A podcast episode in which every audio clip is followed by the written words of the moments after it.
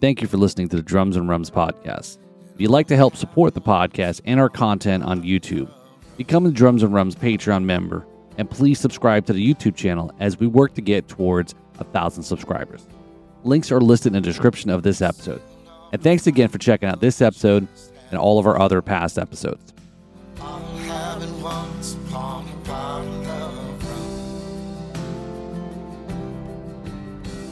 Hey, all. Welcome to the Drums and Rums podcast.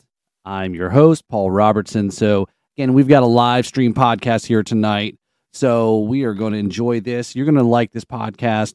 Uh, we're going to get into here, and I'm going to introduce our guest here in a moment here. First, just want to do a quick uh, few housekeeping for our uh, video viewers here. Um, but first, let me go ahead and do the intro, and then I'll get that housekeeping out of the way.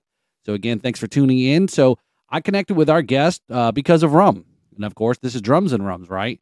And actually, Rock Sound Rum. And Rock Sound Rum, you've probably, if you follow, follow us, you know, we've posted a lot about uh, our good friends over Rock Sound. We've talked about the the daiquiri, the large daiquiri uh, record that we attended uh, last year. Our guest and I is in an Instagram group with Rock Sound Rum, and it's made up of bartenders, content creators, people that enjoy spirits and cocktails and that, that's how I met our guest. And we've been following each other for quite a while now.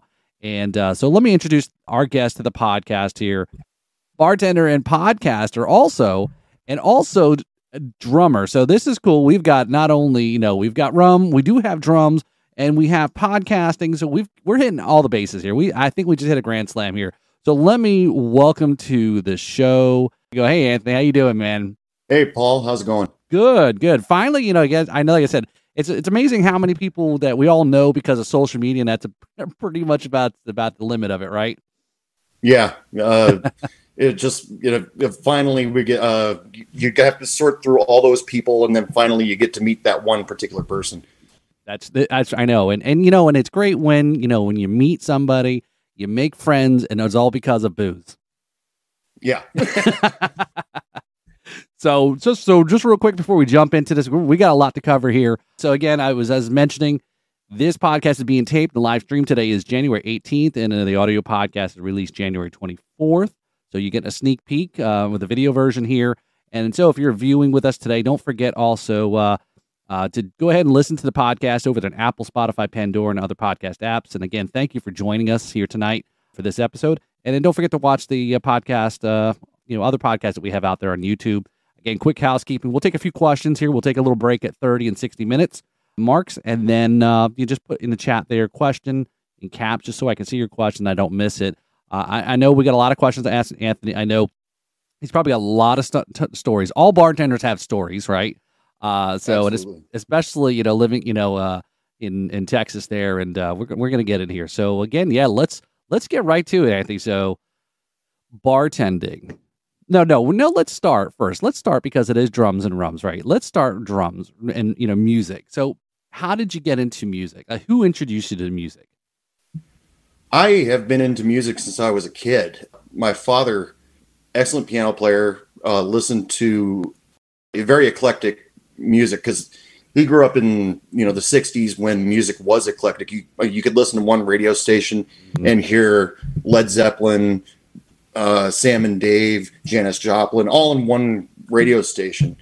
And so my dad's musical taste was pretty eclectic, and I kind of adapted that uh, when I was very young.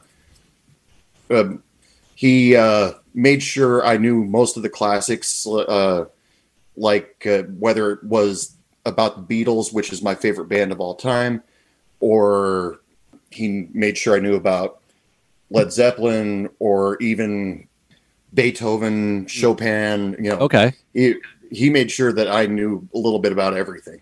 That's yeah, because when you mention you know you know bands there like Zeppelin and very what we now call classic rock, right? And yeah. but then go further back. I always love you know we, we have had conversation with other drummers who follow some of the dr- drummer lineage. Is uh, like if a drummer today, and they've I, I'd be really surprised if they they don't know some of the lineage, but you know, they they everyone knows Bonham, even non drummers, right? They know Bonham, Peart, and so. But then you go a step back, and then maybe you don't maybe you don't like Rush, but you know what? The guy that he was influenced is is because of the result of this and because of the result of, I mean, well, look at like Dave Grohl, right? I mean, huge influences that go further back to drummers that people don't even know about. Right. Uh, the drummers that uh, my first when uh, well when I started playing the drums was in high school because my parents had me playing a whole bunch of instruments growing up. I started out on piano. I uh, played the violin for a little bit and uh, played the trumpet for a little bit. And finally, when I got to high school, my dad came up to me and he said, "Do you want to learn another instrument?" And I thought about it for a few minutes, and he, I said, "How about guitar?"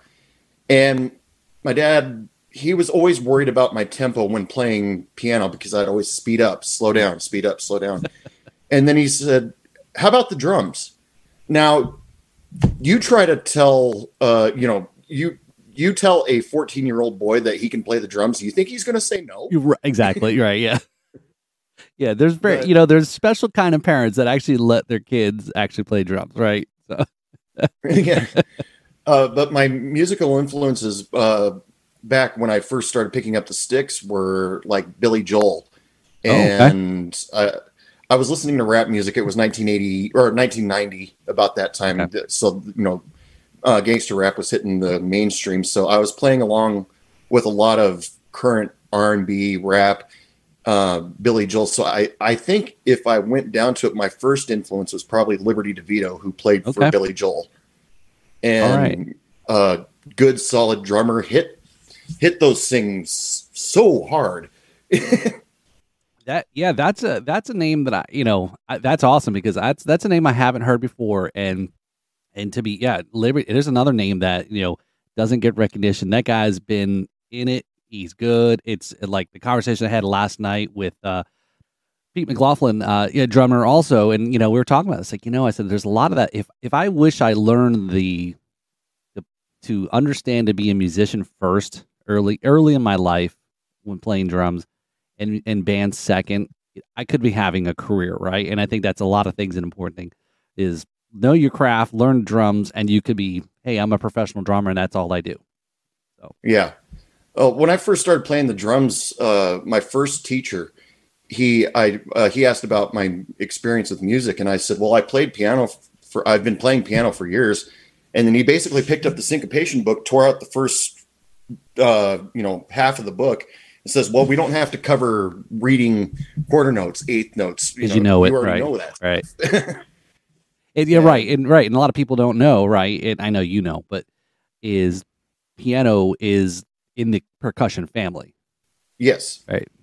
Oh. Yeah. Uh, I was listening to an interview with Billy Joel just recently where he was like, piano is a percussion instrument. He was talking about Angry Young Man.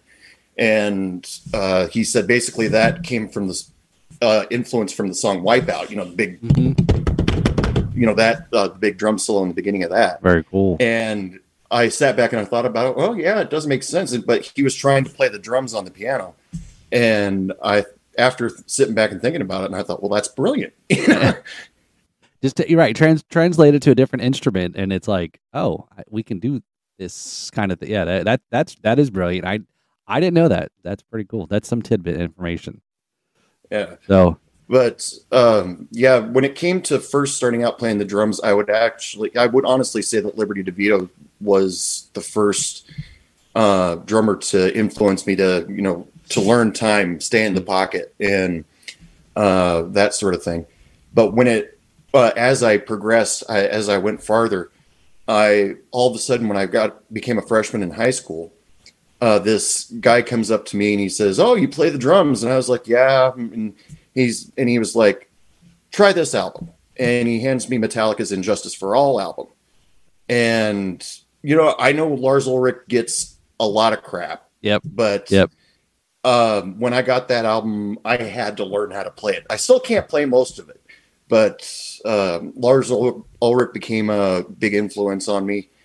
Um, but if I, I always wish that back in the 90s when I was learning to play the drums uh, the first time, I always wish I had YouTube because now I'm sitting at YouTube watching yep.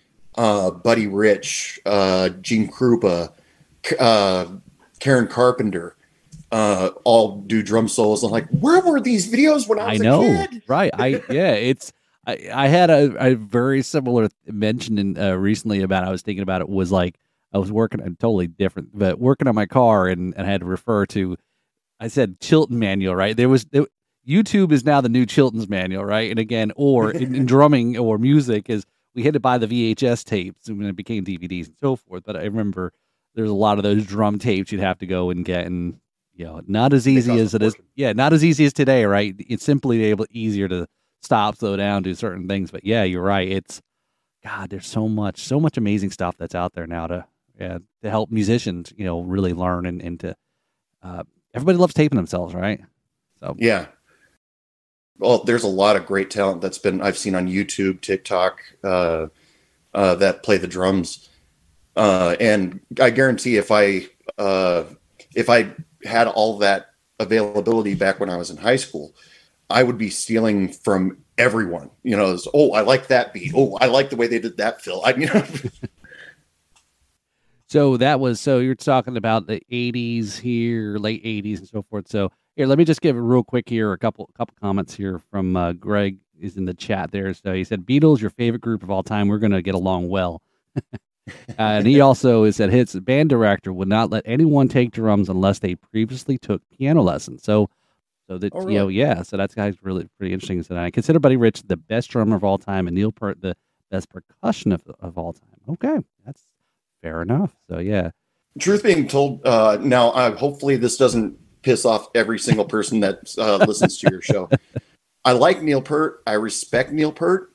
But when it came to rock and roll drummers from classic era, even though Neil Peart doesn't go back as far, I've always, uh, ever since the mid to late '90s, I've been trying to adapt to a Keith Moon type of style without the destructiveness and the drugs and all that stuff. Yeah. but but Keith Moon, his I kind of discovered well, it was because of an interview with Richard Starkey um, that Keith Moon advised him when you're playing the drums, play with the guitar, don't play with the bass, and that opened up a lot of stuff for me Right. and uh, pissed off a lot of uh, bass players, but. Uh, but the guitar players were like, "Oh, this is fun."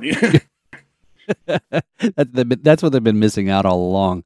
But you know, but Yeah. that they're like Metallica, right? Because Lars and James, they were the the main writers and and of that, and that's how they mostly played. So, um, even though even you know when they started out having Cliff Burton, you know, you talk about an amazing bass player and still Oh, God, not yes. following him, right? You know, but Mm. yeah, that's a perfect example. There is uh, that. Yeah, that's uh I, I think I'm tending to, to be that way too. I've probably jammed with more guitar players than you know eh, than with actual bass players solo. Obviously, because it's when you jam, it's hard to jam so just just with a bass player because you're just depends kind of on the bass player. yeah, yeah. I guess you're just playing some groove stuff and playing, and but you're not actually.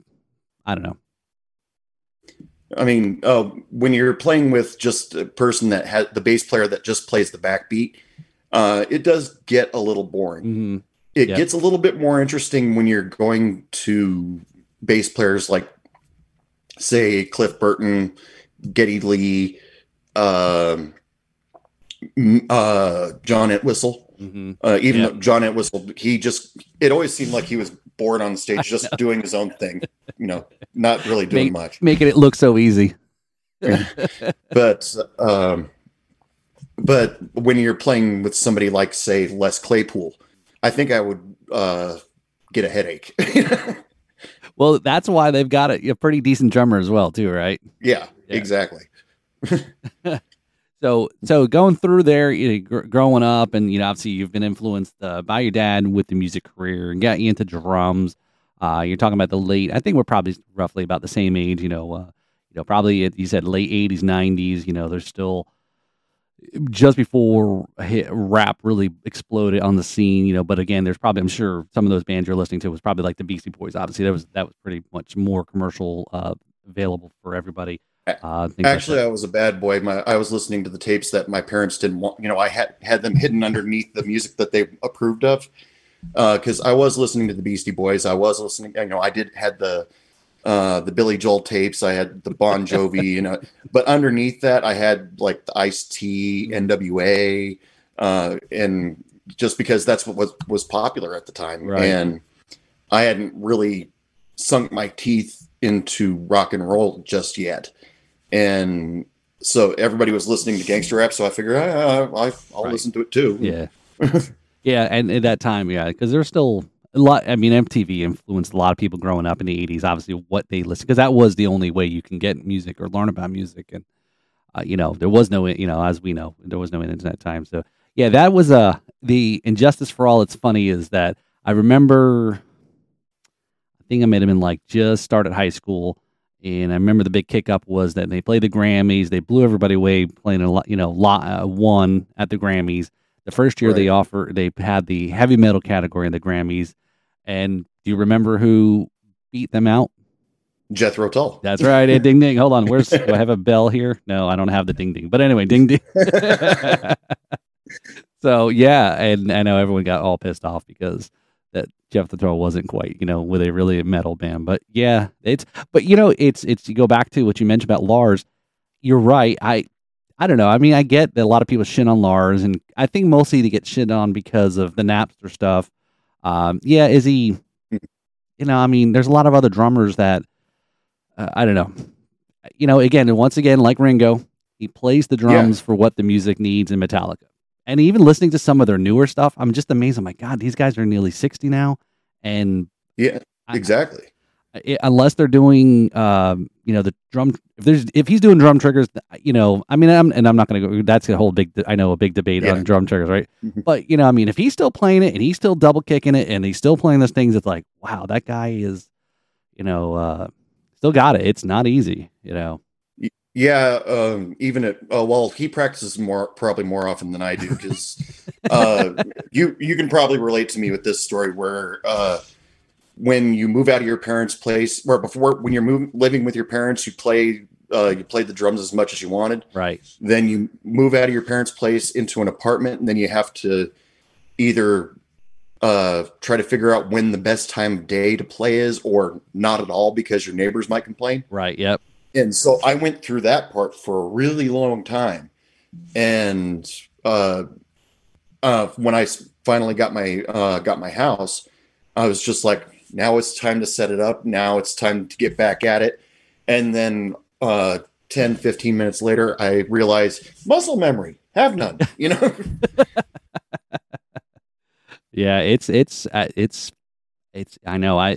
Sometimes when I've been away from her for a while, and uh, and that's how some of it was. I, the podcast started out of, of a need for creation. A, a couple, you know, small little music things I was doing early 2020 just fell apart. It wasn't because of COVID. It just it, I guess ran its course. And again, now it's like, what do I do with my time? And I had this idea, and but there's times when I go back to the drums, and after being a while, and it's like very refreshing. But you're right, there's that muscle memory part, but it's also like, wow, okay, I'm not so stuck on certain things, trying to learn things, or just it's very it's very freeing actually. You know, Mm. So.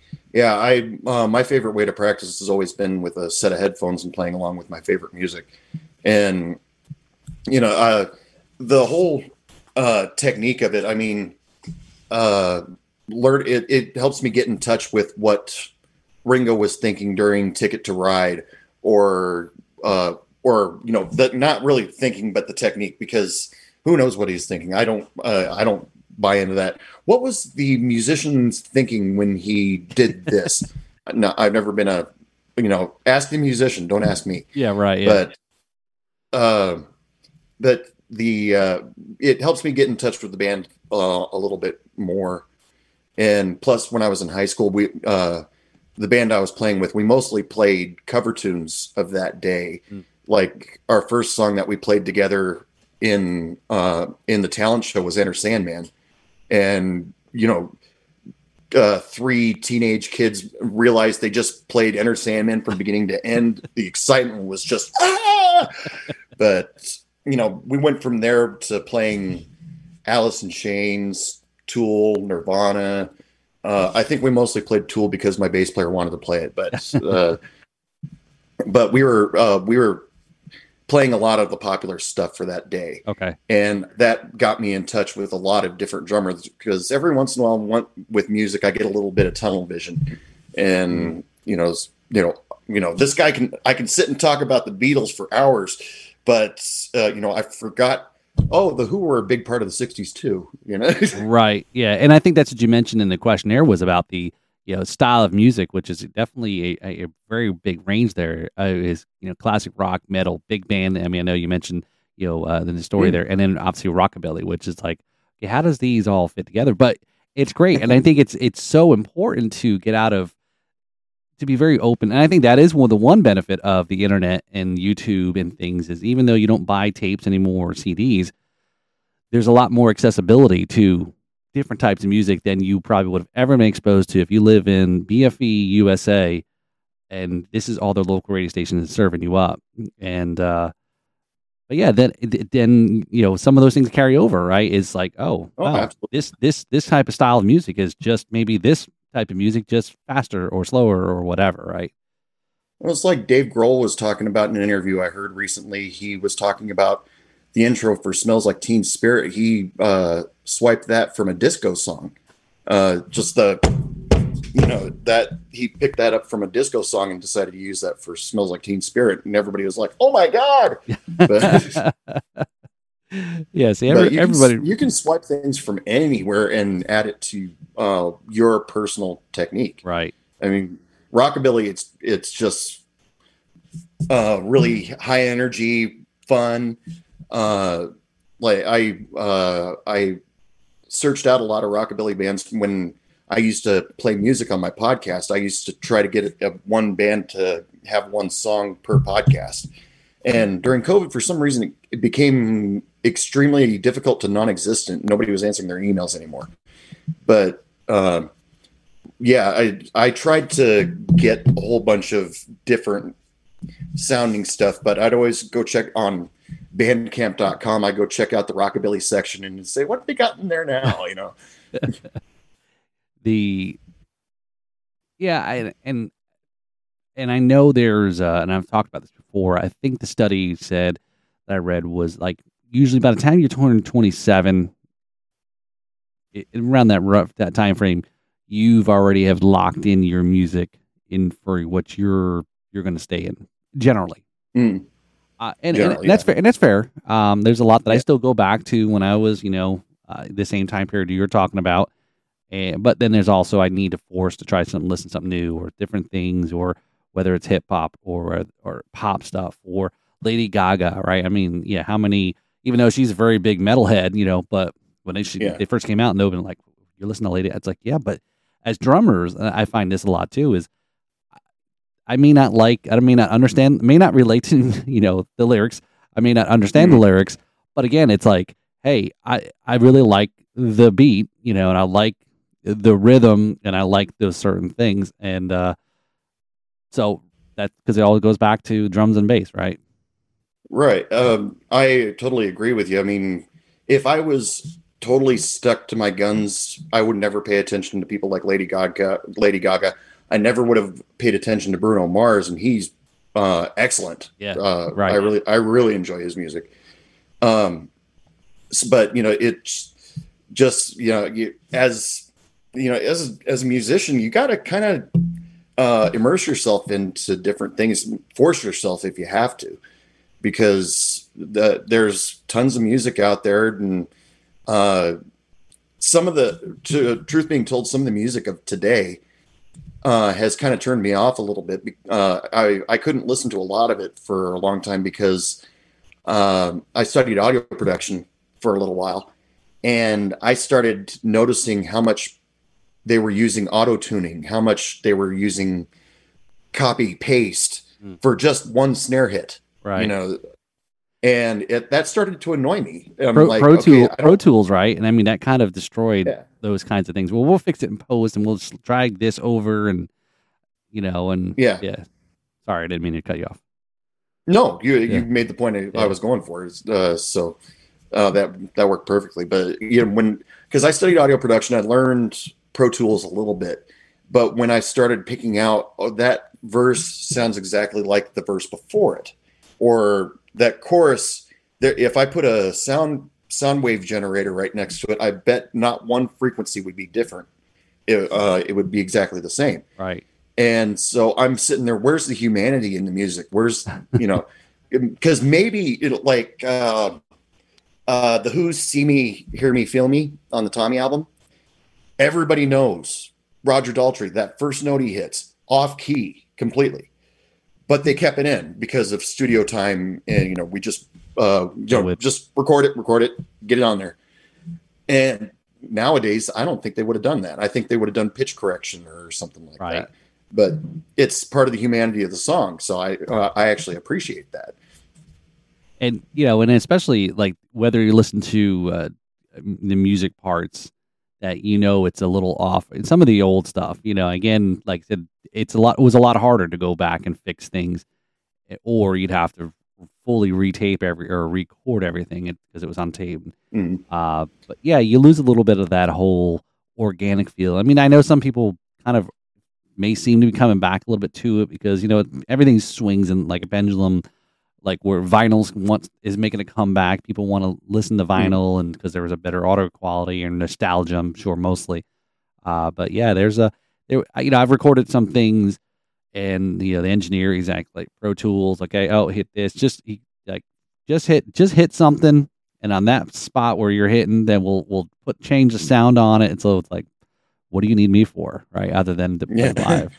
So, but you know, you were talking about the drum setup, and and at what I had had envisioned has gotten to a certain point was um, I bought a small breakbeat kit for the house and and to, was supposed to play with a uh, like a smaller set set up with a couple of the guys, and then it kind of evolved into buying mesh heads for the drums so I could at least play in the house, and then evolved into well if I use the mesh heads, why don't I get drum triggers? And then just mm. plug into the the brain that I have for my uh, electronic Alesis kit and then it's like now I can control the sound, and we can make the sound whatever. And so you're still playing drums because it is still that. But yes, am I changing, turning an analog into a digital signal and sound? Yeah. Uh, so I think there's fine. The you know there's a trade off, right?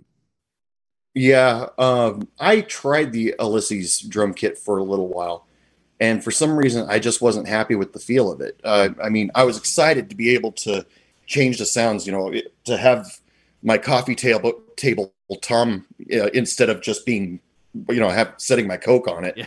uh, to actually be a timpani drum. I was excited about little things like that. Right. But um, when it came to the feel, I just it wasn't for me. And I keep thinking I'm going to go back out and try a whole bunch of different uh, electric drum kits to, uh, and because the uh, I remember when the first electric drum kit first came out, and there were just those rubber rings, you right. know, the heavy black rubber, and I thought they were awful. It didn't feel like no I was rebound. playing around it. Yeah. yeah. And but with the new mesh heads and stuff like that, it's getting close. Yeah. It's getting really good. Yeah, and that yeah, those old well, it's almost like the you know, if you bought the drums for uh GarageBand or Rock Hero, it was kind of mm. like that, right? There was no yeah there was no rebound coming off of actually playing the state. I, actually, one of our very early guests uh, that I was at the Drum Jojo in Nashville. Uh, now I'm drawing a blank on his name, but uh, he he learned how to play drums from the drum set on the rock band. That's what he told Jim Riley. Yeah. You know, and yeah. he's like, that's the drums I had. I learned. And he was like, well, that's kind of interesting. You know, again, you play free free mode, I guess you can do. And he, of course, that's kind of the drums are not set up in a certain way, you know, because of you know cross and stick for hi hat. Uh, but yeah, it's uh, yeah, I totally I I don't have a like a high end Alesis kit, you know, with something somebody was selling. I was like, well, cool. I you know convince my wife and say, oh look, I can be quiet in the house and you know, so yeah, but uh, yeah, I did those uh, rock band drums. You uh, interesting. I one a memory of my niece when she was about four years old uh, they hadn't really gotten her started in music yet, but uh, she sees uh, my dad, my sister, myself, my brother-in-law. We're all playing uh, Beatles rock band, and oh. of course, being three, four years old, she's curious. She wants to play it too. So we uh, either turn off the controller or put it in free mode or whatever. And my dad sent me a video of her playing rock band with my sister and my brother-in-law. They were playing Lucy in the Sky with Diamonds, and she started hitting the drums, and I'm I'm watching her very closely. I'm like, my God, she's got perfect tempo. And I don't even know if she knows that song, but she's Lucy in the sky, you know. And I'm like, she's not, you know, playing what's on the music, but who cares about that? She's got great tempo, right? it, that's that's I, well, hey, it's some of it's born with it, right? Yeah. so, who are uh, some of the drummers on YouTube that you watch? Uh, you know, that does covers or you, you, and, and like who's who's some of the YouTube drummers? oh, I knew you were going to ask me that. I was thinking about that earlier today. Um, uh, let's see the ones that I've been paying attention to. Attention to. I haven't actually seen one of her videos in a long time. I don't know if she's still around. Uh, her name was uh, Meytal. Yep. Mm-hmm. M E Y T A L. Yep. Uh, she's uh, she was excellent, and sounded like her career was uh, going way up. And that's when I lost track to, track of her. She joined a band or something like that. Yeah, it's weird. Is I, would say I, I, she kind of really, really, yeah, of course, blew up. Um, you know, you know, to help, help, you know, not the knocker skills, but you know, she's a good looking girl, and so I mean, she got mm-hmm. skills and got the package, and she blew up, had started growing her brand, and then started playing the band. I, that I remember following, and then yeah, it's all of a sudden kind of disappeared. And there was another drummer at the time. Um, her was uh, her name was she or her handle was Lux drum drummer uh, Lux. It anyway. So uh, she was a, a, a female female drummer, and uh, I remember watching some of her videos, and she was playing Painkiller in high heels. And oh dear God! And she's playing and she's playing double bass in high heels, and you know, again, there was a lot of it was like, all right, why does everybody make it you know look so? I mean, again, I know everybody practices, but you know, the right positions on the drums that you're not reaching, overdoing, and so forth. But yeah. she had a joint, so I'd followed her. I've watched her for a while, and then she joined the band, uh, the Necromancers, Necro- Nekromantix, mm-hmm. and they Nekromantix, were yeah. yep, and thrash and psychobilly and so forth. They came to West Palm. I was like so excited. I'm like, holy cow, she's coming here. I want to go see the band and so forth. And uh, you know, of course, you know, I'm probably like the only, you know, person that actually knew who she was just because of following on YouTube. Whereas, you know, and uh, mm-hmm. I was wanting to meet her afterwards, and but you know, she disappeared. you know, it's like okay, whatever. I get it. But, so, but, but there are a lot of great drummers out there. I uh, the the girl who that family band, the Liliac band, are I, that are on TikTok. I think they're uh, they were started out as a metal cover band, but I think they're starting to do their own uh, originals now. And uh, but she, is really good. There's uh, on Instagram. There's a guy with the white hair, mohawk, sunglasses, uh, um, you know, big, huge drum kit, and uh, he's uh, he's really good. I can't. I don't remember the names of most of these people, right. but when their videos come up on YouTube, I say, oh, okay, I'll check you out yeah, for a yeah. little bit. You know, the algorithms are working. well, have you seen? Uh, damn, I'm gonna mess up his name. Is like Samus six six six. He's like he, he, does a I, he does a live stream all the time. I'll have to send you the. Um, he's he does live stream and he's got a huge following and he's playing covers. He's in. I mean, he's pretty entertaining. Uh, I, have to. I'm probably messing his name up. And then there's another guy that everyone's like sending me. It's funny. Is like you know like when you're a certain thing, people like send you all those whenever they see something. Like, oh hey, you know you're into poodles. Oh hey, you know and everything poodles. Yeah. You know. And uh, there's the one I I don't remember his uh, IG screen name. I think he's on YouTube as well. But he's like uh, he's from Europe, maybe Spanish. He may be from Spain, uh, and he plays a lot of stuff one handed. And yeah, I, I, that's another guy that was like I think I've seen him and he's uh, insane. Uh, I mean, he's playing double bass and he's doing, you know, like he's got insane, you know, stick control and mm. yeah. Yeah, I remember watching him and thinking I never got my single stroke roll, let alone in one hand, that clean right. and that fast. Yeah. so too funny, too funny. So, um, so the drum kit's set up, right? And as you mentioned, you're in the house now, so it's you got it set up. Mm-hmm. Okay, cool. Going so I know. Like uh, yeah, I uh, that was uh, well when you contacted me. Uh, I had this that Stranger Things video in my uh, saved videos because I wanted to do that for a really long time, but I had to clean up that room first, and that was that was taking a lot of time. But uh, when I finally uh, set up my drum kit and then I, you know, put on the Hellfire Club shirt and made that video, uh, that's pretty much where everything goes. Um, I I've had that drum kit since I was 16 years old. Oh wow! And uh, you know, I it's gone with uh, it's gone from Oregon to Washington, back to Oregon, over to Texas. And uh, yeah, it's it's been around.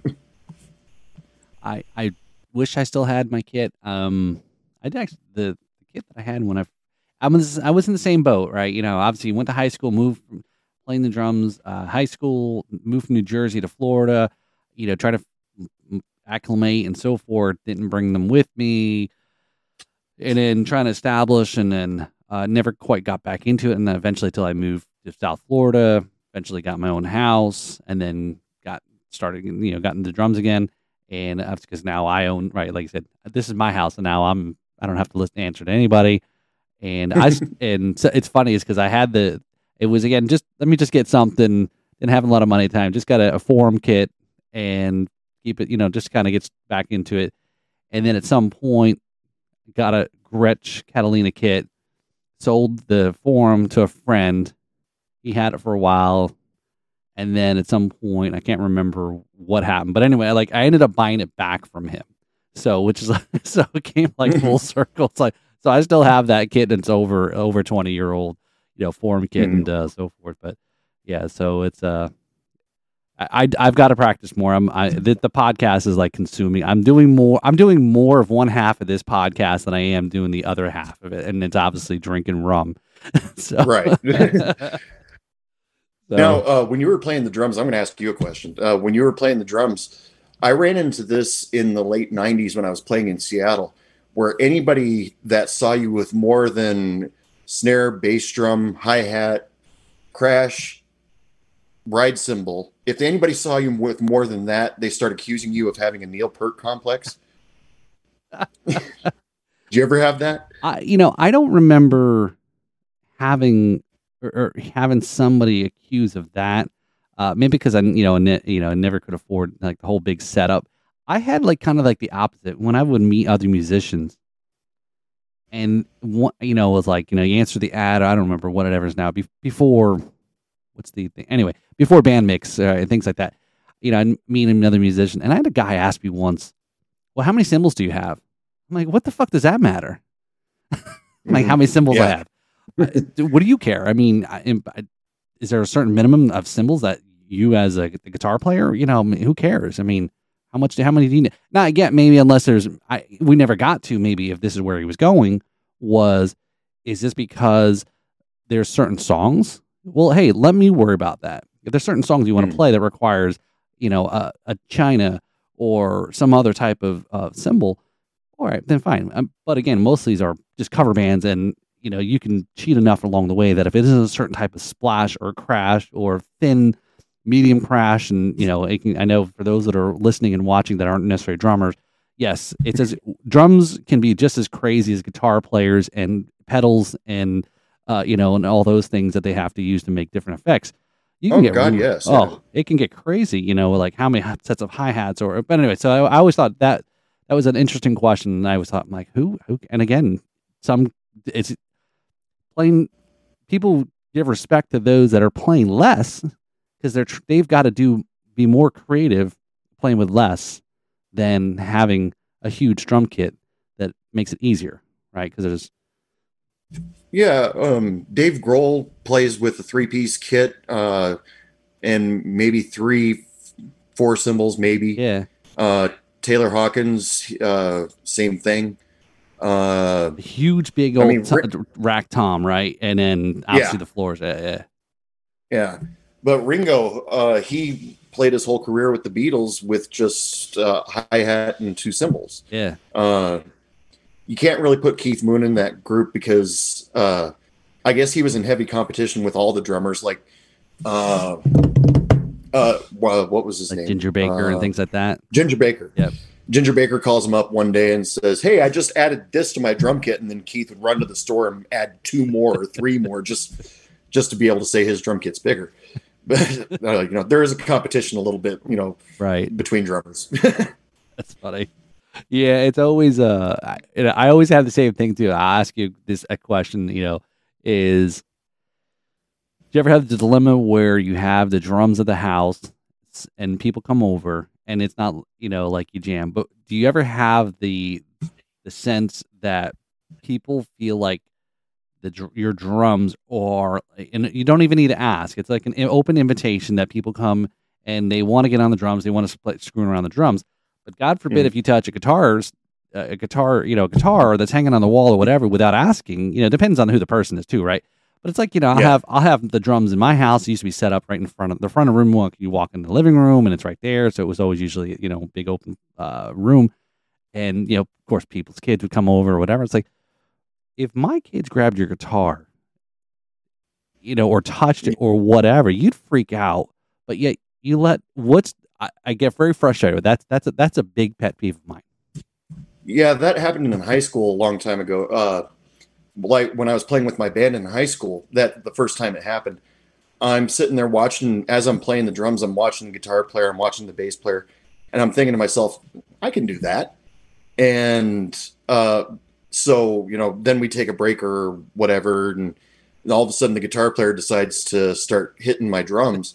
And then i walk over to his guitar and he you know if he was armed i'd probably be killed. But uh, i was like what? You're sitting at my drums. Right. And uh, you know what what's the deal? And uh, but it was okay to touch my drums but it's uh, not okay, okay. to uh, i've heard, i've heard more than one uh well i think it was Zak Starkey when he did that uh did the an Oasis album. Uh, he played the drums for one of Oasis's albums, and he said that it became a problem because he didn't know why he was there because uh, he plays the drums and the drums only, but everybody else plays their instrument and also plays the drums. So you know, every once in a while, somebody would wander over to the drums and play something, and then he's like, "Why am I here?" Oh, it's. It's kind of like I'm sure you watched the, the the Get Back documentary, right?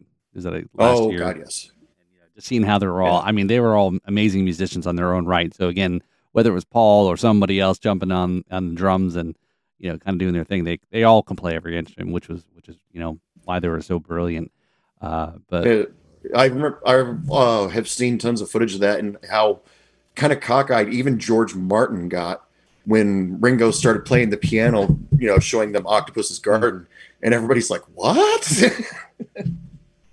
That's a bizarre. I know it's just the name of the song. It's just and well, the, the song, just listening to the lyrics is is yeah. it's bizarre. I saw him this past fall uh, with the All Star Band, and that was that was a great oh, show. yeah, yeah. So Gregg, I've always wanted to see that. Yeah, Gregg um, Gregg Bissonette had he was playing drums, and it was cool because you know Ringo would get up, you know, I mean, the whole the whole All Star band would they would all play their own songs, which is cool because you you know you got to hear Steve Luth- Lukather uh, play Rosanna and Toto, or mm-hmm. you know Africa, or and you know and, and that, and then Edgar Winter was playing Frankenstein. You know, so it was a really cool evening, just you know watching these musicians play, and then Bissonette, you know, he doesn't sing, he doesn't have his own stuff, but he did his little drum solo stuff where he was playing different drum licks, you know, so, which was kind of cool, you know, whether it was Hot for Teacher or whether it was other stuff that people knew the drum parts. So I'm like, all right, that's kind of cool, especially for a drummer. It's, you know, obviously cool. Uh, but yeah, it was, that's, it was a show. That's kind of how I, uh, uh, when I was playing the drums in high school, the, uh, for uh, winter performance or uh, spring performance or something like that with the school, they asked me to do a drum solo somewhere in there just because I was playing the drums for everything else. So they, you know, decided to give me a little bit of a spotlight. And when it came to making up a drum solo, I was like, okay, I can do this technique, I can do this technique. I'm bored.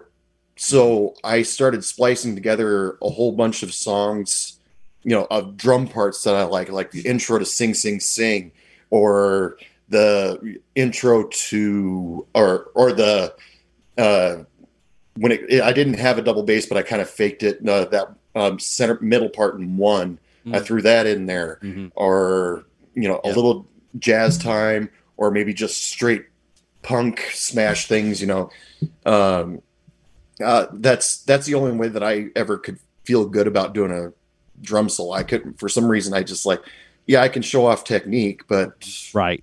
Yeah. yeah, it's it's not it's it's not as fun as guitar solos. I mean, drum solos are cool, but it's got yeah. There's a right way and a wrong way that yeah it can be put together where it can be very boring. Uh, for, I remember a friend of mine telling me uh, when he went to go see uh, some band, uh, uh, maybe it was Primus, I don't know, but uh, when the drum solo started, he said he turned around to his girlfriend and two friends that he went to, and he said, "Okay, time to go to the bathroom," you know.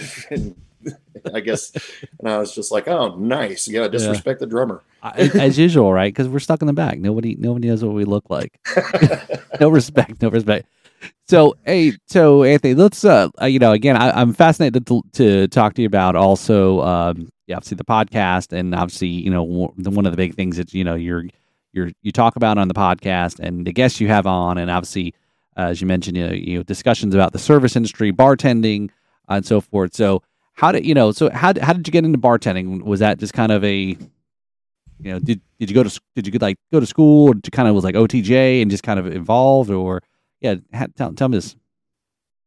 Um, I decided to be a bartender because I saw an ad for a bartending school on TV, and when I got there, uh, they said they had job placement assistance. They they said we're going to teach you maybe hundred drinks, but you'll probably remember only ten when you leave.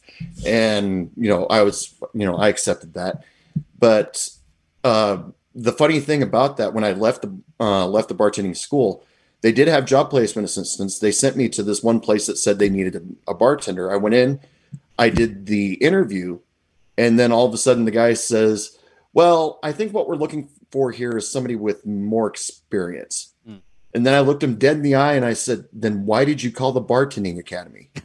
And because you don't have experience when you leave school, right? That's yeah. that's with everything. Yeah. Uh, and uh, eventually, uh, I did end up finding uh, finding a job doing banquet bartending. Did that for a little while. Not very interesting, just because it was only bartend for three or four hours, mm-hmm. and you know, cleanup took longer.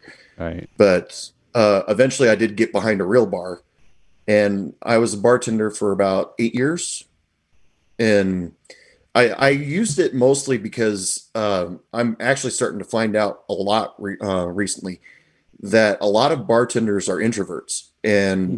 I didn't know that at back at that time.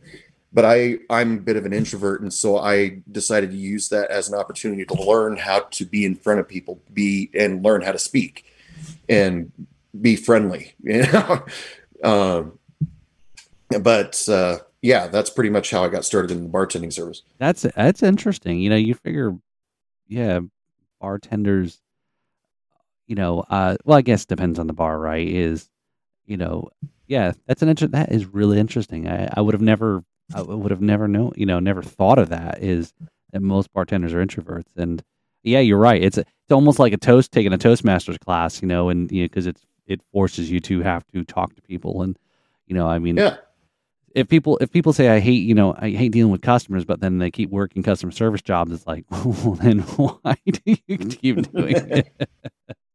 so yeah, so I mean, Sean Sean in the chat agrees. Yeah, he goes, that's interesting. I wouldn't have thought that either. Yeah, so that's that's interesting tidbit. I mean, a lot of bartenders there. I mean, I'm not saying all bartenders are introverts, but a lot that I've met uh, since I started doing the podcast, a lot of people refer to themselves as an intro, introverted type of person but when, like in my case, uh, when I got behind the bar, it's like, oh, say the director said action, and then I go into a character, and I, you know, I start telling jokes, I start smiling, yeah, and uh, but as soon as the last person leaves the bar, lock the door, turn off the open sign, back to. do you do you feel at, at the end of the night, or you know, maybe initially when it was like that, did you feel like it was such a like an energy drain at that end of the night that you had to go that you were switching it off? It's almost like performing, right? And that's kind of why I do a Thursday yeah. night happy hour show. Uh, that was that was like we talked earlier was you know the, the the pitfalls of doing a live podcast. You know, we both do mo- mainly is the our, our bread and butter is the audio format. And I've Mm. always wanted to do live and kind of balance out both video and audio, YouTube, grow out YouTube, etc. And I've always struggled early on. And that's why I'm, I can't touch, I can't learn to not touch the stove, the hot stove, because I keep wanting to come back to. Obviously, obviously that's why we're doing the live tonight. Is, but that's where my Thursday night happy hour show started. Was like I was missing performing, right? I was missing. That Mhm. was what I was missing as you know a drummer is per, put you know performing or, or doing a thing and talking and and and so forth. And uh, so that that's yeah. And and- but I same thing. You put on a persona. This is and I find it interesting because I think sometimes like in a I, I've got a I've got a day job. It's an office job, and I think Mhm. you know if anyone had any you know some people know I do this, and it's like look this is should be no different if you were going to see me. You knew if you knew I was playing in a rock band cover band locally, there should be no difference. I'm performing at a, Yeah. at a thing. I'm not doing anything illegal, and um, you know, as long as so yeah. So that's always looked at. It's like it's a persona, like acting, right? Does Mhm. actors really act like that? No, they are acting. So actors, musicians, and you know, yeah, some musicians do live that lifestyle, but you know, not all of them. Well, uh, I didn't think of it that way, missing performing, because uh, when I first moved out here to Texas 12 years ago, uh, I left a lot of friends behind. Uh, I wasn't playing music anymore. I wasn't, you know, I was just work, work, work, work. And uh, how Hey Bartender podcast came around, because uh, I'd been listening to Kevin Smith's podcast for a really long time. Okay. And uh, I, there a long time ago, I sat back and thought, if I started a podcast, what would it be about? And then I started thinking, there's already too many podcasts about the Beatles. There's already too many podcasts about Star Trek. Uh, how how long can you do a, uh podcast about Firefly? It was only 13 episodes. Uh, you know, uh, you know. So I was I was throwing ideas around constantly, but then all of a sudden I'm uh, I used to work in wind energy, Mm. and I'm up uh, I'm up tower and I'm telling these bartending stories to my partner or partners as the case may be, and they're like paying attention. They're not just humoring me and laughing. They're they really wanted to listen to the story. You know, uh, I get caught up in something, then they're like, "Now finish that story. What were you saying about that 21 year old?" and uh, all of a sudden, it dawned on me a podcast about bartending stories, and I thought it uh there and then so I started looking up uh other bartender uh bartending podcasts Mm. and most of them were you know telling oh let's say the origin tale of Mm. Yukon Jack Right. or uh, if you mix this with this you get a really interesting buzz or something like that. And you know they weren't talking about the service industry in general. And so i thought okay let, let- i'm going to try that. And uh you know 260 something episodes later uh i'm doing okay with it. But Mm. it was it was i i think you're right. I did kind of miss talking to people friends people that have uh stories like mine Right. and that's when i started inviting guests on and stuff like that because it, at first it was just me Right. but uh i started inviting guests on and then we start sharing stories you know because i like to think of hey bartender podcast as if you've ever worked in the service industry uh a lot of the times you'll go to like Denny's or Shari's or something like that after shift and sit around a table eating breakfast at three o'clock, four o'clock in the morning and talk about what happened that night or, you know, just regular BSing.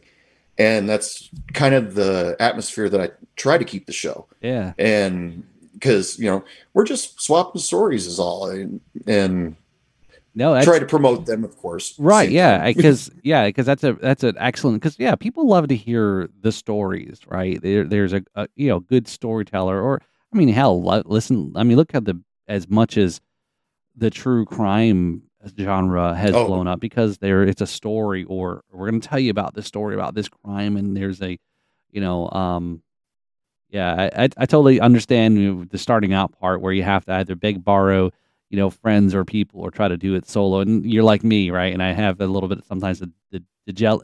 I don't want to say jealous, but it's a it, you know like man, I there's others that are doing their things to as a co with other people or another at least another person. I'm like, man, mm-hmm. I don't have it, and that's some of it where some of the live shows I've done. There's a uh, local distributor here uh, that you know they came on, they wanted to promote some stuff, and I'm like, all right, whatever. And then the president came on, and it, we were just kind of people could see that there was a, a banter going on. There's some, you know, kind of, and that's some of those things you miss in that kind of when you're by yourself. Uh, like I said, as you know, it's hard to keep that like your recent episode you know I, am sure that was kind of tough as it was a solo you know with a solo episode you've got to control what you want to talk about without kind of going yeah. off on a tangent uh, i uh, uh well you have to control yourself of what you're talking about i mean when all these people when not all these people um, i'm going to break it down a little bit more modestly sorry uh, when some people started approaching me to be on the show uh, for example, you and I were talking about it before you hit record. There he uh, is. There's Roxanne. Uh, Roxanne Rum. They approached me one day and said, "Hey, can we come on your show and talk about our product because we're about to launch?" And I said, "Absolutely." And then all of a sudden, I get free stuff. Cool, you know. and uh, you know, but uh, you know, when people started approaching me to come on the show to talk about their product, I'm like, "Oh, yeah, this is absolutely this is yeah. fun." And uh, the some of the stories that I get from people that um, are you know just upstarting their own business. Uh, there, it's you know encouraging. It's uh, uh, what's the word I'm looking for? Uh, inspiring. Yeah. You know, you know, because uh, like there was one guest I had on my show a while back she was just working at the bar that she was working at, and all of a sudden one day her boss turned around and said, "I feel like doing something else. You want the bar?" And sold it to her. Oh wow! and and I was just like, "That is awesome. Please come on my show and talk about that." Yeah. You know? you know, and it's uh, and yeah, so the people you have on or the businesses, you know, I think that's an interesting part is that you know it's, you know, I love talking with distillers or company brands or rum brands that come on uh, that are mom pop, right? Because everyone is chipping away between Bacardi and Captain Morgan. Fifty percent of the rum market is those two companies, and then everyone right. else fights over the rest of the other fifty percent. And you know, just kind of talking to them, especially you know when I started, it was just before lockdown happened, so I didn't start because of the pandemic, but and then going through, and then after we got through it, and especially here in Florida, it was pretty. We definitely were opportunity where we were uh, quite a bit open than most states, and just talking to the, you know these companies were like how did you make it through? You know, it's great to hear that you, ju- of course, a lot of them are like, hey, we just started a company in 2019 and then the pandemic happened. And it's like, God, you know, that talk about timing, talk about all these things you go through. And it's like, it's great to see that you made, made it through it. You know, you're, you have your passion, your dream to kind of keep moving forward. And I'm sure it was very tough, very nerve wracking, but uh, like I said, uh, so, all right. So Sean, all right, well, I'll catch you later, Sean. Uh, so yeah, he, uh, so Sean just, uh, said, got to run to, uh, he's got to he's got to watch another live here. Uh, but he said I'll definitely rewatch. Just subbed Hey Bartender podcast. So there you go. So there you got a new new uh, listener right. there. So Thank thanks, you. Sean. Uh, yeah. So I, I lo- yeah, same thing. It's love talking. So most of these companies are are local, or is it kind of just broad all over? Um, no. Anybody that uh wants, you know, anybody that wants to promote their stuff and they hear about my podcast, I've I've had uh uh, whiskey, rye, uh, rum, vodka companies come on the show. Um, it's been it's been a lot of fun. Just uh, uh, usually, some of the I used to set out a stipulation that if I'm going to talk to one of your ambassadors, I want them to have worked in the service industry. Okay. Uh, but I've been a little bit lax on that lately, just because some the distilling in, uh, part of it uh, I've talked to some uh, distillers, mm. and that's really interesting stuff. Yeah, but uh, like the ambassador for uh, uh, vodka that I had on my show, uh, he was a uh, all around travel bartender.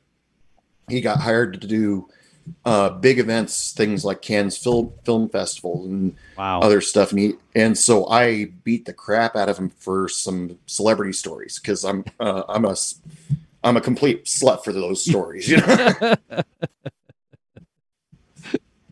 So yeah, those But- that worked in the industry that become in bat right because they can actually, you know, that's that's why they can speak it, or ones that have been behind the bar. And you know, I've had a couple on that. Again, if you ever want me to, you know, make your connection, if somebody you see that, you know, uh, let me know and I'll you know, make the introduction. Is like uh, Ian Burrell, who's known as the global rum ambassador. Now I know. You know, ambassadors is a broadly used term, you know, but he's been recognized in brand and so forth. Uh, but you know, he he's his story was you know he came on talked story was in you know in, in England and you know he's a Jamaican guy living in England and you know so uh, he knew about rum obviously the right fit because obviously it, all those things go together. And, and you know and again he knows his product. He actually owns also a portion of uh, Equiano rum. And uh, but yeah but he started behind the bar. So then he can educate and he could talk he can talk about it.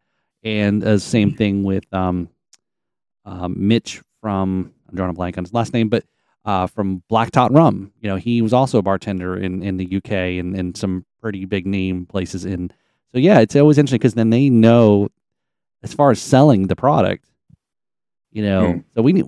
So Anthony, we need to get you to become a brand ambassador for somebody. So all right, so whoever's listening to this, so he can talk, he can speak, he's got he's got you know the knowledge behind the bar, he knows what products are and what they are. So, uh, but that's kind of that's kind of really cool. Uh, so yeah, Yeah, so what? So, so how far did you? So how far? So what are we talking about? Almost 2019. Did you start? Uh, I th- it's been uh, about five, maybe six years. So, um, I, not consistent. I because I, took some time off here and there, Right. but um, yeah, it's been about uh, been about five or six years. I've been doing this show, and I've got to meet some uh, pretty incredible people. I mean, uh, there's this like core group of bartenders in New York, and they, uh, I guess, they take up a park somewhere in Hell's Kitchen, and you know, bring out the Bluetooth speaker and sit and listen to Hey Bartender podcast in the bar park, and uh, Oh, that's you know, cool. I think that's cool as hell Oh yeah. and uh, you know, uh, if I don't say Boogie's name, he'll probably get pissed. But yeah, yeah, uh, he was on the show. But uh, one time, my favorite moment so far. I mean, I got tons of favorite moments with the podcast. Um, I got an email from a, a girl on uh, on Facebook.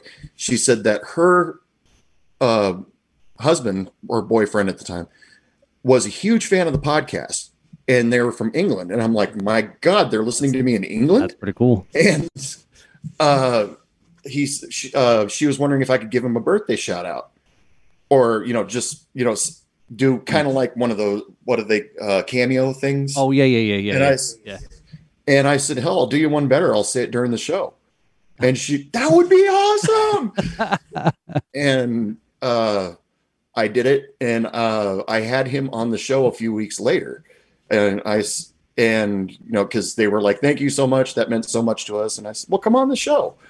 And I, I and he came on the show. He said that he was jumping around his house, excited. He was a little drunk, but uh, he's jumping around his house and excited. And I, I asked his wife for a uh, reaction video, and she told me she couldn't do that because he was in his pants or in his underwear at the time.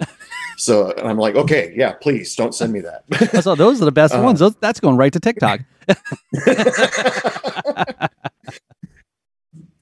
but I invited him on my show, and I got to know uh, the huge differences between liquor laws in England compared to the United States, and uh, I found that incredibly interesting. Mm. And I did, I and I look at my uh, um, uh, where people are listening to Hey Bartender podcast, and I'm like, people listen to me in India, huh? you know, Yeah. and it actually floors me, and I'm greatly, I'm hugely appreciative of it. But uh, it's just funny. Uh, It's uh, who's your host? Who's your host with My host, would- the uh, the podcast hosting company? oh my, uh, my my studio. Uh, yeah, or uh, who who do you? I guess who? Uh, Oh, who do I? yeah, uh, like Podbean or something like that. Yeah. yeah. Uh, I use uh, uh, I just blanked on it. Anchor. Okay. Yeah. Uh, so I'm with Buzzsprout, and uh, yeah, I hear a lot of people talk about Anchor. So, it, I, I, I, yeah, the, the the analytics and, and tools, and uh, yeah, it's it, it is it is really cool when you can see where people are listening, and it's you're right. It's like, how did they? How does somebody, you know, like I, I, you know, so I took the month of December off, and I was really worried about. I said, you know, let me take a little break. I want to catch on some things and this is the first time uh, that I took a break. Uh, well, here in Florida, we had hurricanes, so I, I had I had went every week since January 2021 and up until October 22. It was the first time I actually had a gap in the podcast.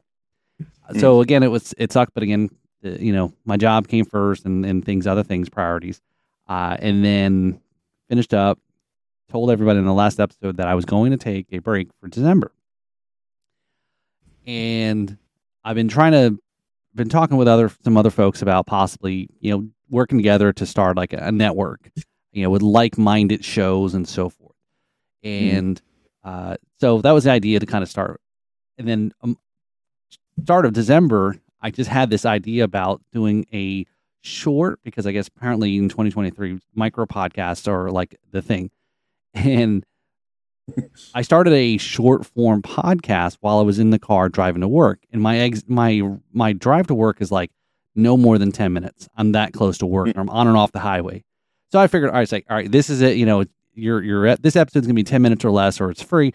You know, again, it was just like if I was car, if you were carpooling with me, these are some of the things that I was, you know, that I was thinking about was wanted to discuss, right? So again, it's a solo show, but I'm discussing while you know while I'm actually in the car. So this is authentic. And uh, but then after looking at some of the episodes, because now I'm putting one out every day, and again, just recording, phone, record, very minimal editing, and then put it out. I think I started to kind of dilute the, my my existing channel because then it was like, all right, well, this isn't drums and this isn't rums, but I mean, it's me, but I'm not talking yeah. about either one of those two things. So I ended up backing out those episodes uh, or delisting them. I was like, all right, well, we'll keep it. We'll see how that experiment went. But it was interesting. I did zero promotion on that on any social media.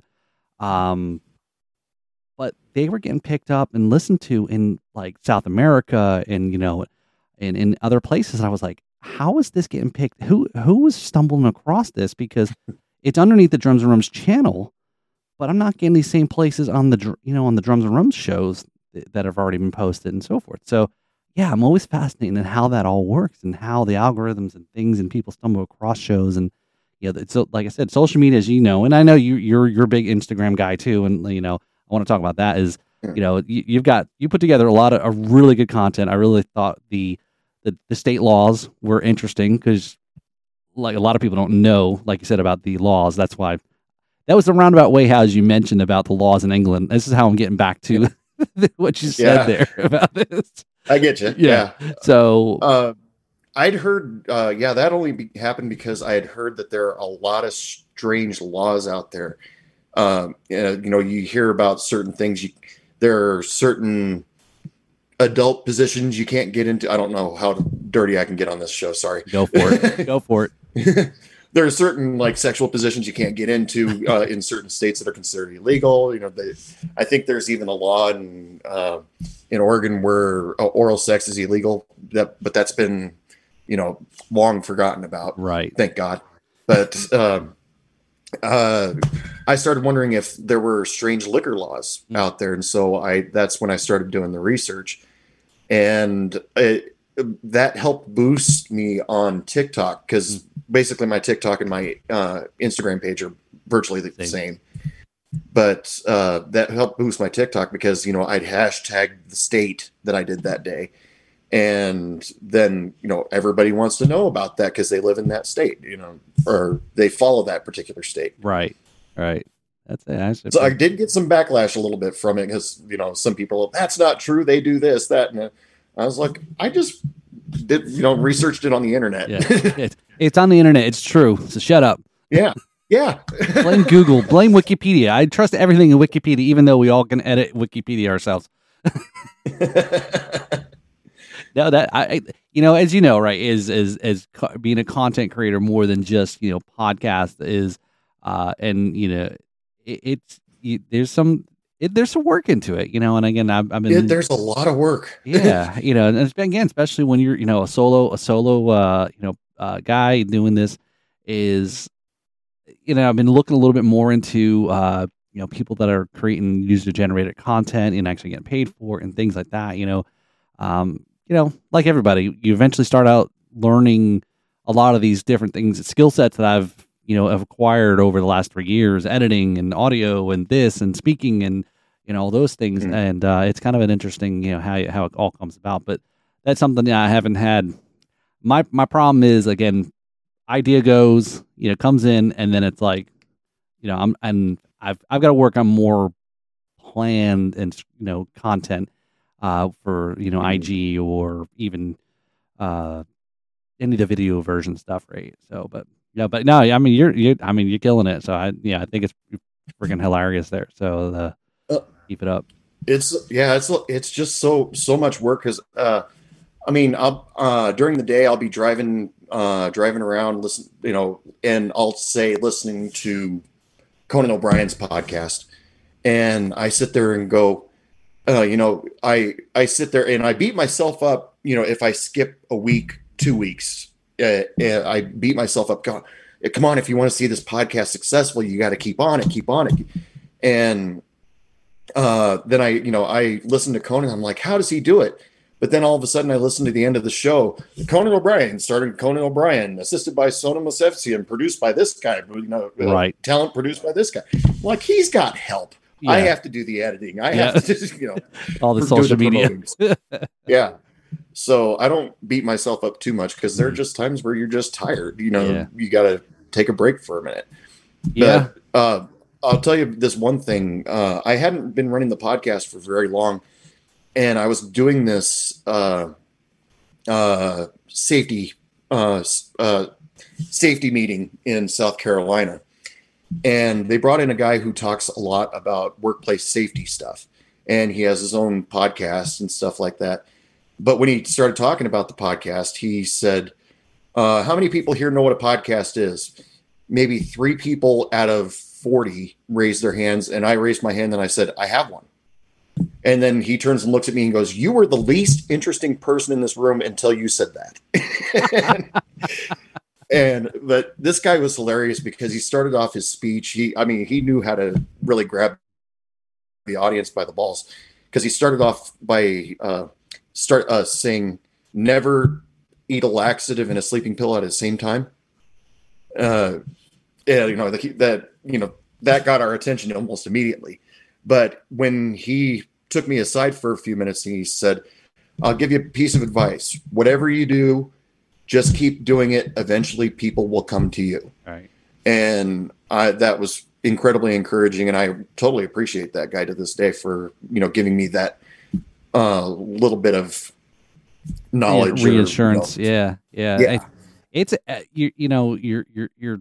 I know you know those that want to start it out when or how to get into it. You know, always I, people ask me, like, how do you do a pod? I'm like, basically, you hit record and record yourself, and you have yeah, a company. You know, too. yeah, you get a, yourself a hosting company, and you put your stuff up, and that's pretty much it. You know, and mm. um, people are very amazed by it. It's like, yeah, you, you, know, again, the problem is people know Joe Rogan. And that's where yeah. everyone's bar is, right? it's like, look, not everyone is Joe Rogan. Nobody will be a Joe Rogan. Um, there's yeah. other that are very successful and, and can you know but Joe Rogan also was, you know, known before podcasting and you know the, you you you know UFC and he was an actor and you know and all the comedian and all these things. So, uh, but you're right is, and I think I, I I assume it's still the stat for you know for those that are listening is most podcasts that people start out don't make it past I think like the seventh episode. Yeah, yeah. It's and it's like yeah, wow, this, only seven. You know, because yeah, they figure out like, yeah, this is actually hard. Literally, Yeah, there are literally millions of podcasts out there, but they don't make it very far because they ran out of ideas before episode 20, let's say. And uh, I think bringing guests onto the show ended up giving my show longevity because mm-hmm. I would have run out of bartending stories a long time ago. and, uh, and you know, I'm not I'm not here to teach. I'm here to entertain. So, uh, and I think that's pretty much what it comes down to. Because if I didn't, you know, all of a sudden say, you know what, I think I want to bring guests on the show. I don't.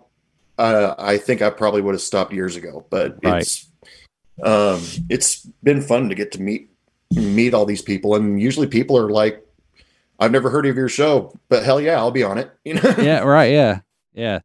It's uh, it's funny is that in, in most most that don't under. It's like no, look if you, I if I'm asking you, I think you're what you've got is either inter, informative or entertaining, and I want to talk to you, right? And if, you know, and again, if I think, you know, that, and again, like your audience, if you've got somebody on, obviously, if they like you, that it's like one of those. If you're if you're if I'm a friend of yours, you, you know, you, you know, whatever that analogy is, you know, friend of mine is friend is yours kind of thing, and uh, yeah, I like I'm I'm that same boat, right? It's that I always had started out wanted to talk to folks, and uh, but again, uh, I'm sure the same way. We evolve, have evolved over our journey in our podcasting, you know, world. Is you know, I started out with an idea and thought how things were, and then change, and then change, and you know, and again, you kind of keep kind of adjusting, but be consistent, because that's why I worried about taking a full month off and then throwing a whole bunch of other stuff in there that I'm like, did I hurt myself a bit? Do I have to kind of rebuild? And I was actually going to take a little break during the summer of last year when I hit my hundredth episode, and but I had a great rum guest. Uh, went up to Georgia to interview the the owner of this distillery in Georgia, and I, it it got a lot of traction. You know, again, I do social media to promote through also, and it got a lot of traction. I was like, shit, I don't want to stop now because I've got a little bit of a you know, a little buzz or groundswell and that. So I kept pushing through it, and you know, like I said, it's probably the biggest thing is being pla- planning and, and being organized to kind of make it easier with guests and prepping and all that. Yeah. Um, I uh, last summer, my parent, um, my whole family went on vacation together, and uh, so I sat back and thought, okay, I'm going to be gone two weekends. I need to get at least three shows in the can before I leave. And you know, I worked hard. You know, get call, you know, calling people, messaging people, please be on my show. And uh, then it, uh, I got all three of those done. And then I thought, okay, I can enjoy my vacation. All I have to do is take out my cell phone, hit post, all good to go. And but when Christmas came around, I was I was like, time to take a break. Yeah, and because I've done lots of Christmas episodes and uh, New Year's episodes, you know, I it's it's okay. You, you, it's one of those things like uh, uh, another podcaster, uh, Vicky Magar. Uh, she does Peace Toast and Jam. Uh, is her name of her podcast. Uh, you got to give yourself permission to take a break, Mm. and you, so that was me saying, "Okay, time to sit back, relax for a little while." And so I can come back fresh. You know, yeah, yeah. That that's important to get a little bit of like we're talking about the drums, right? You take a little break from it, and then you're like ready to kind of explore and go all into it because you just need that mental that the break, the routine, because it, it becomes a grind, and it becomes then you feel like it's a burden, and it's a you know now you're chained to it, and at least that's how I had sometimes I've gone through, and I feel is uh, like that, and uh, I don't know. So what's uh what? Give us a crazy bar bar story here. Oh God. Um, see. Uh, well, my the favorite uh, I have two that I like talking about a lot of the times is uh, uh, in the bar. There were these two guys in one of the bars I worked. There were these two guys that were uh, regular blue collar guys, worked out uh, outdoors, and you know, uh, reasonably friendly, but not really.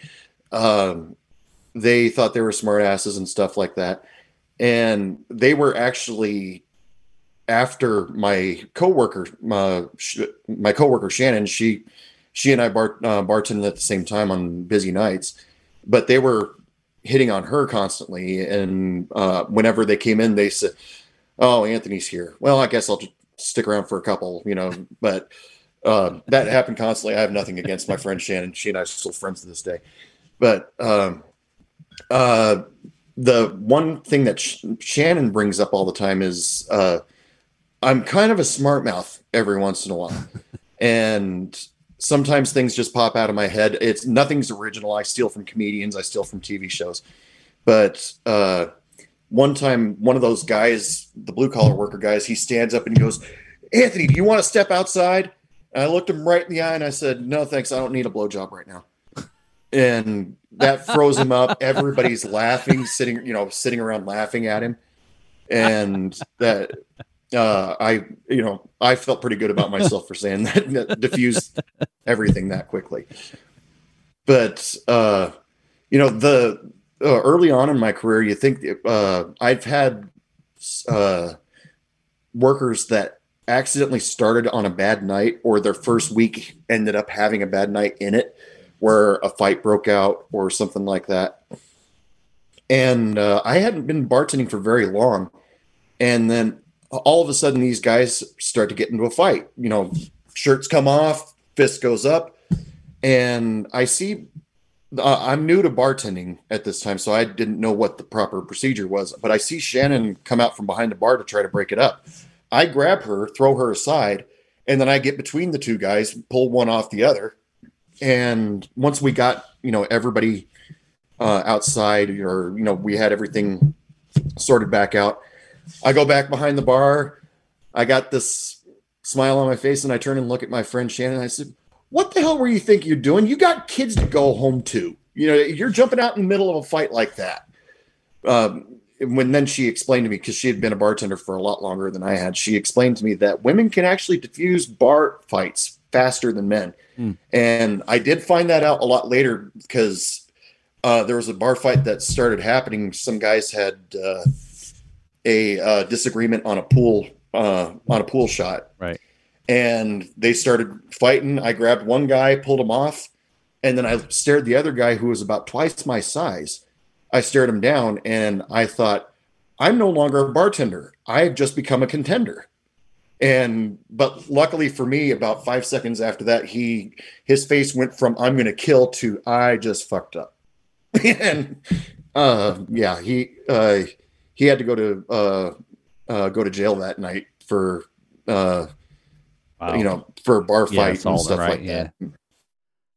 But uh, yeah, the, there's, I mean, I can't really say anything absolutely, you know, that spun my head around. Crazy things happen. Yeah, but uh, it's uh, it's just interesting how things in a bar can go from hi, everybody's happy, we're full of energy, to psycho yeah. in no time flat. Ding, ding, ding, ding, ding, ding. Yeah. Yeah.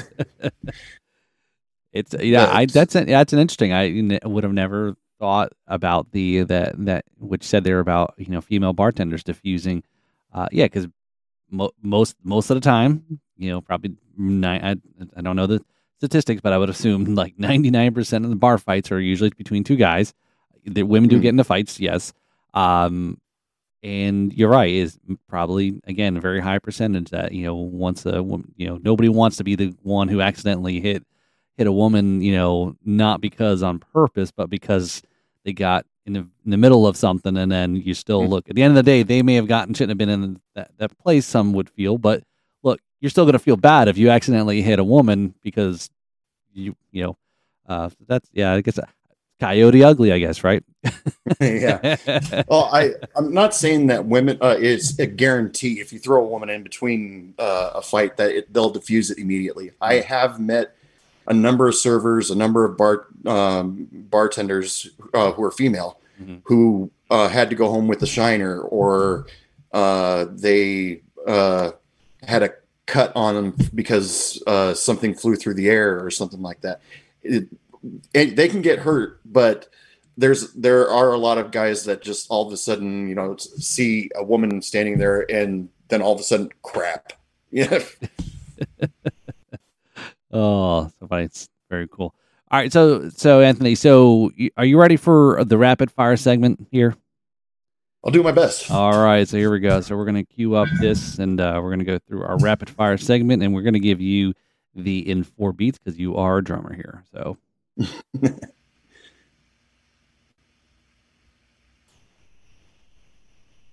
All right, in four beats or less. So here we go. We're going to come back here and then we're going to cue this up here. So uh, the way this works is in four beats or less, don't overthink these questions. The first thing that comes to mind, answer the questions, and then again, we're just having fun here.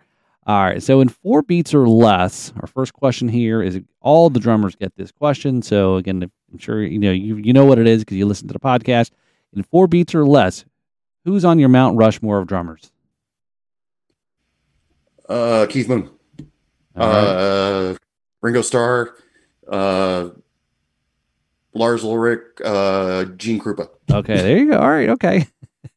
I've had some di- different answers, interesting answers. I've had some ask, you know, it's my Mount Rushmore, so I can put however many I want. So there's no limit. I never said there was a limit, but you know, so it's interesting. I was, uh, it's always interesting. Uh, you said there's some different names that get thrown in there from time to time, and uh, you know, there's some that are, you know, obviously very, you know, similar. All right, so in four beats or less, okay, best concert you've been to. Uh, Billy Joel, Elton John duets tour. Oh wow, I know. I know a lot of people talk about that one. Yeah, two great piano players, and uh, to see two legends, right? Yeah. Um. Uh. For the tour, specific specific tour I went on, I think it was probably the last tour that Liberty DeVito did with Billy Joel. Okay. But uh, Elton John brought back his original, original, original drummer. Oh wow. Uh, uh for that tour and uh, it, that was a lot of fun. Yeah, uh, just you know, I'm a big fan of Billy Joel. I'm more of a fan of Billy Joel than I am Elton John, but I developed.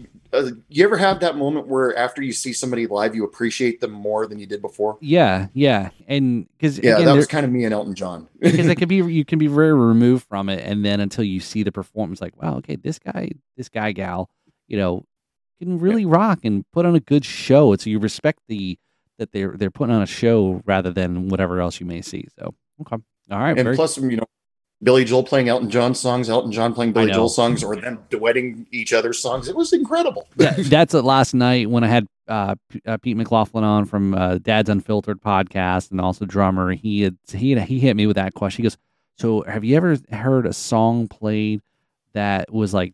The band totally changed the way that it was sound, you know, and I guess what he meant, what I think what he meant was if let's say the Metallica. So say if I went to see Metallica and I was expecting to hear Enter Sandman and they played Enter Sandman like in a ska version, right? Would I have been pissed off about it? You know, I mean, whatever. You know, and I said, you know, I yeah. said I can't, yeah, I can't, I can't remember ever. I don't recall that happening, or at least that's ever stuck in my mind. But I do love it when I hear a song, and most of the time it's probably a cover band or, or you know, here in Florida, a bar band or something, and they play in in a different style. Like I've heard there's uh, musician here in in West Palm, and he's they're mostly like you know very Florida beachy, vibey reggae, and they did a cover of uh, Midnight Rider in very much like mm. kind of a reggae kind of kind of vibe. I'm like, well, that's kind of cool, you know. So, uh, but yeah, but that well, that's my, cool.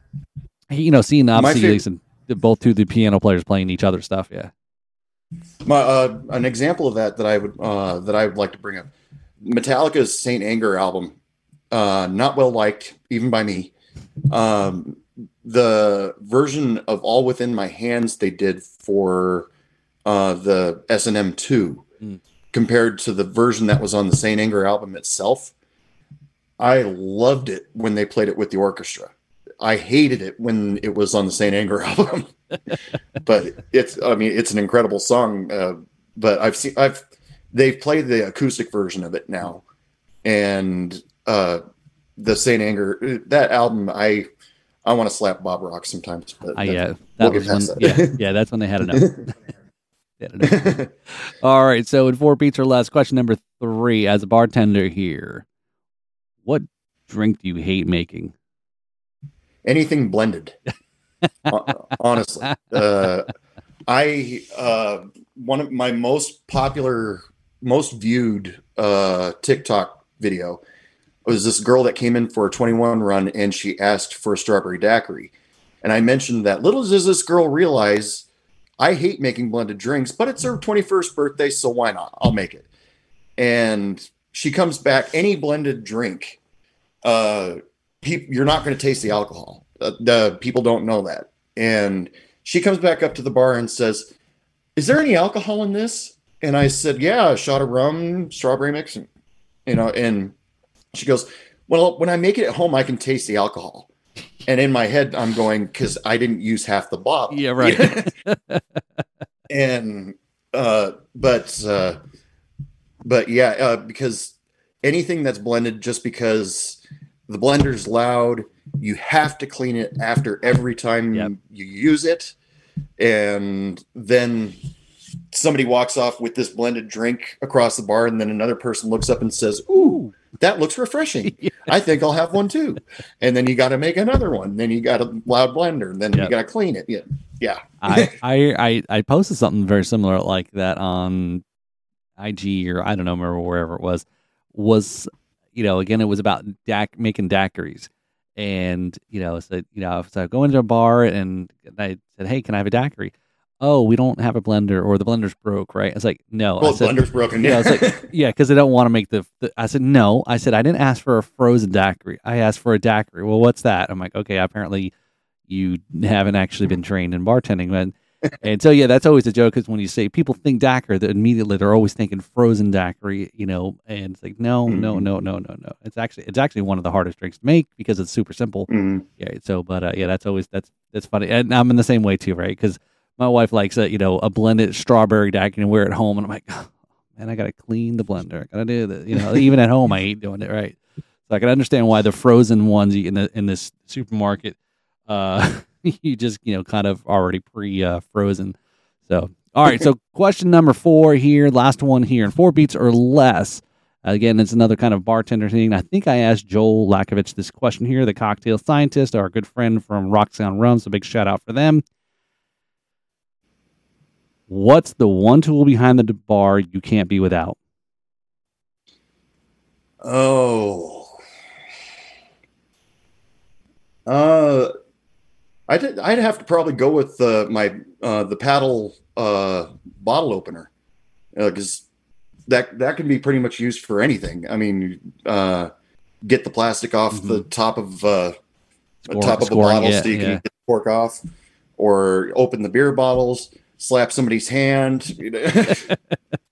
I think he may have said something very similar. Actually, it was yeah, because that that's probably yeah. The one thing is when you're trying to speed open those bottles uh, up there, and uh, I don't have one right away, but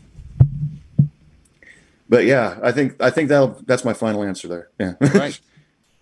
All right. Well, very good. So I appreciate you there for coming on here and then playing the in in four beats or less as a drummer here. So you've now have joined our so for the pain and suffering you went through there. So there's your shirt there, Anthony. There as you've joined right the on. drums and rums alums now, as I called it there. So um, yeah, there's your shirt. We'll get that out to you. We'll I'll send it to you and get your address here afterwards. And uh, so yeah, now it's again, it's a, it's a little bit of have fun and uh, you know just get a little questions and uh, I don't know if that maybe, maybe I should move it up front to make it a little bit more icebreaker ish, but um, but I don't know. You know, it's some of the things again. It's we're trying to ask to it may lead into other things. So Greg, Greg's still in the chat. Thanks, Greg, for hanging in there. So uh, he had a question there, or he says that's why I bought a NutriBullet so I can make blended drinks without a lot of cleanup. Okay, That- Yeah, yeah, good that's idea. not a bad idea, right? So again, I think most of them are all battery operated, or you can charge them up and so forth. So, so um, so Anthony, so uh, you know, as we as we wrap up here, so in closing, so all right, so here's your shameless plug segment here. What do you want to promote, plug, and I know you got a I think something up in the back and you're right above your head there. I'm sure you want to mention too. So here you go. Here's your opportunity for shameless plugs. okay, shameless plugs. Hey Bartender Podcast can be followed on any of the social medias Facebook, Instagram, TikTok. All of them are at Hey Bartender Podcast. Listen to Hey Bartender Podcast. It's uh, available on anywhere where you can download your podcast Spotify, Apple Podcasts, Stitcher. You can even uh, ask Alexa, play Hey Bart- Bartender Podcast. She'll do it. Um, also, if you are looking for a good deal or you're looking for unique liquors that you might not have heard of, head over to cwspirits.com. And when you're checking out, use promo code HEY5, H E Y 5, and you get 5% off your entire order. All right. All right. We will definitely have out. Right, right, Greg. We're going to check out that website there. So Greg, Greg's a rum guy, so he's uh gonna be checking out and see if he's get some good deals on uh getting some scoring some bottles there. So, all right. No, I Uh, real quick, Yeah. uh, here's one uh, from uh, Humboldt Distillery I got when I had them on my show. It's uh, organic spiced rum Hmm. that they made. I got them on my show originally because of their vodka. Uh, uh, Humboldt Distil- Distillery had they have a uh, hemp infused vodka, Oh wow. but their whole uh, their whole thing is to keep it organic. And so when they sent me uh, some samples, uh, they also sent me a uh, sample of their distilled spiced rum, 80 proof, and uh, it's it'll it. Truthfully, I'm not much of uh, I'm not a very good drinker, so this cleared my sinuses really well. But uh, uh, it's good stuff. Spi- uh, yeah, it's very rare to see a 80 proof spiced again because there's a whole big uh, discussion about the, you know, the definition of rum, you know, and spiced is you know it's a flavored rum, and then even most like captains, you know, there's a local company here in in, in South Florida, uh, they came out with a, a you know uh, an 80 proof spiced rum as well, and I told him, I was like, look you should be going after Mar- Captain Morgan. Captain Morgan doesn't make an 80 proof, and they're they do have higher proof rums, I know, but Mhm. like their base product that that's everywhere. I said that's not even 80 proof. I think it's 70. I said so that's the stuff you should be like hammering people that that yeah you can go find like you know the black strap stuff or something the hunter proof uh Captain Morgan, but it's not like you're gonna get it when you go to a bar- bar and order it. So yeah, Yeah, that's it's uh, 70 proof. yeah, so it's definitely a, you know, uh, I, I don't know. I, it's like you're in the same boat, right? You you you circle around. You've a lot of through the podcast learned a lot of things, talking to different people, and you know, and and kind of sharing different knowledge that people may not be aware of, or guidance and so forth. Uh, you know, or I, I don't know. I mean, you know, if, if ever anyone's ever reached out to like for consulting, even too, right? Is because you know, obviously you have a lot of knowledge and uh, a lot of that stuff. Oh, one more thing I'd like to pitch. Yeah. Uh, if any of you, any of your uh, followers, listeners, have been in the service industry, would like to be a guest on Hey Bartender podcast, all you have to do is email me, uh, Hey Bartender podcast at gmail.com. Uh, we'll talk about it and we'll get uh, get a chance to get you on the show. I'd love to have as many guests, even even musical guests. If you uh, want your song promoted on the show, I'll even do that. There you go. All right. So yeah. So yeah, Anthony, we, we've got a lot of similarities there. So I, you know, I definitely think there's probably some future synergies here. And uh, I, like I said, if there's any guests that you see that you know may have been interesting. Um, you know, I'll definitely make the introduction. And uh, yeah, that's a great way. Again, we're always we're always as as Anthony talked about, we're always trying to line up the schedule and say, please, okay, I don't want to throw a, a, a goose egg out there this week. I need to get something to talk about or somebody to talk about and uh, so forth. Right. For sure. So right. yeah, so no, I appreciate you coming on, Anthony. Um, I think it was a lot of very cool stuff. Um, Yeah, this so has been a blast. yeah, I mean, I know we could definitely chat a lot longer. Uh, so we'll definitely, like I said, we got to have to do something else. Maybe, maybe we try to do some live streams or, or uh, again, maybe come back on um, the happy hour and kind of do some stuff there and make some drinks. Yeah. Um, because I started up a part of the happy hour as a a cocktail camera. I've got another camera that's aiming down on the bar here, and then kind of the show making drinks, and uh, so maybe we can definitely do that. Uh, but yeah, we'll, we'll let's keep in touch and uh, collab some stuff. And uh, so yeah, so I'd like to thank Anthony for coming on the podcast, talking about drums, podcasting, bartending, all sorts of great stuff. The great conversation tonight. And uh, check out the Drums and Rums podcast and give it a like, follow. Make sure you give it a five star review, five stars, rate it five stars, give it a review. And as Anthony says, those things are really important. People think we're just a bunch of full of bullshit, the ratings and the reviews does make a difference because that's what advertisers, that's what people look at to say, hey, is this a podcast that I want to check out? So if you're listening, just go ahead and down in, especially on the Apple podcast, scroll down, click five stars, type in something. You know, it is helpful. um, and uh, yeah, so uh, so we got a lot of other great episodes out there. So follow all that stuff. Follow the social medias, Instagram, Facebook, etc. Subscribe to the YouTube page. Uh, trying to grow that to get to you know trying to get to the magical thousand numbers. Uh, and uh, visit our website drumsrums.com and actually yeah so heybartender.com correct heybartenderpodcast.com. there you go. All right. So I want to make sure I get it right. So, but uh, yeah, so that's all. I appreciate Anthony for coming on there. So I think hopefully everybody has a great uh, day, night, evening, whatever whatever time of the day it is you're listening to this. Uh, and this is Paul with the Backbeats Meet Spirits. Thanks all.